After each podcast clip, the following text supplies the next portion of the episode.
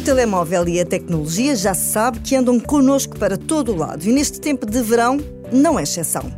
Férias é para muitos sinónimo de viagens e a primeira sugestão é experimentar uma versão do Google Maps que inclui estimativas de custo do combustível no caminho sugerido.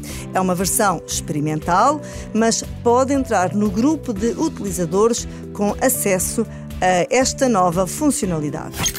Para quem viaja de avião, um dos terrores das férias é ficar sem malas.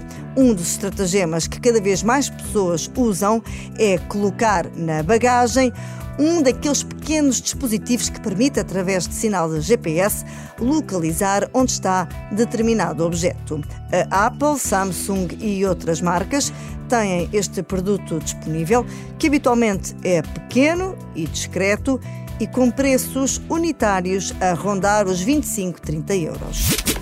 Para quem gosta de andar a pé ou de bicicleta, a sugestão é a aplicação All Trails. Uma vez descarregada, esta app identifica onde está e sugere caminhos a pé ou de bicicleta que possa fazer nas redondezas.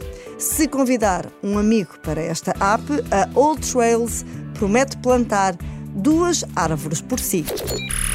A última sugestão não é assim tão tecnológica, mas não resisto a deixar.